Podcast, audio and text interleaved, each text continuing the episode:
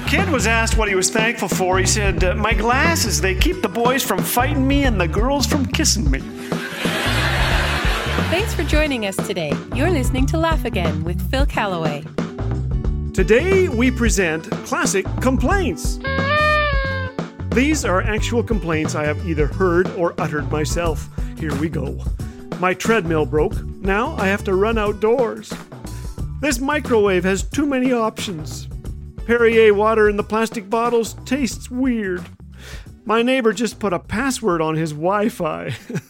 20 chicken McNuggets and one dipping sauce? Come on. I poured my cereal into the bowl without checking to see if we still had milk. We didn't. If my ripped jeans keep ripping, I'll need to buy new ripped jeans. my shampoo and conditioner never run out at the same time. I can't sit comfortably because my wallet is too fat.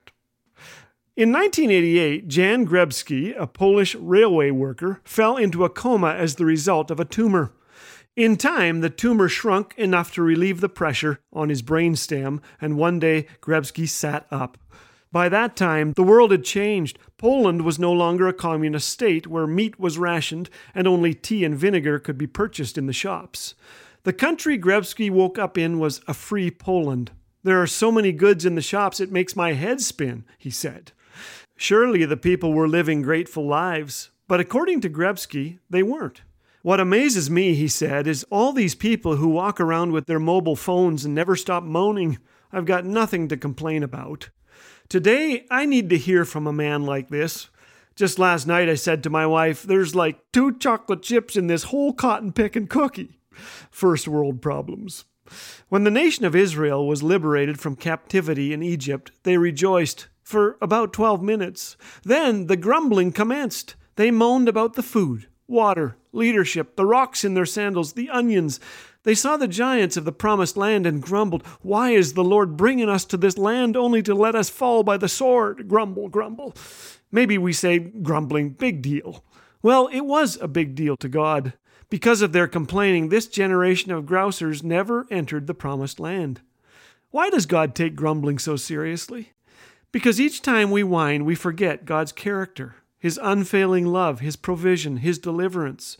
Complaining locks us in a desert, dries up our joy, sucks the laughter from our bodies. Ingratitude can topple a nation. In Romans 1, the Apostle Paul describes the downfall of a whole society. Although they knew God, they neither glorified Him as God nor gave thanks to Him.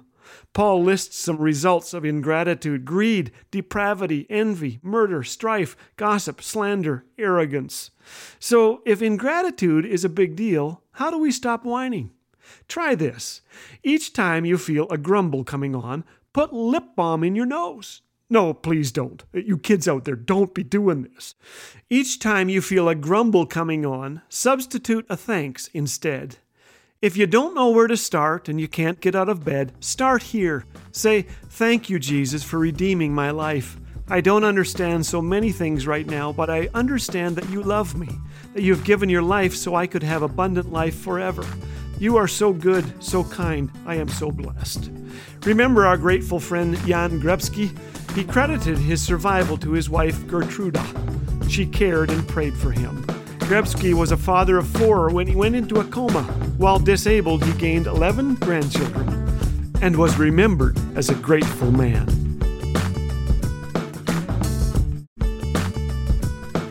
Experience the clean family humor of Laugh Again with Phil Callaway 24 7 on Laugh Again TV. Available on YouTube anytime. Bite sized videos guaranteed to make you laugh, think, and encourage your walk with Jesus. Just search Laugh Again on YouTube. And did you know that your likes, comments, and subscribes help get these encouraging messages in front of more eyes? So be sure to engage and help spread the word. Laugh Again, truth bringing laughter to life.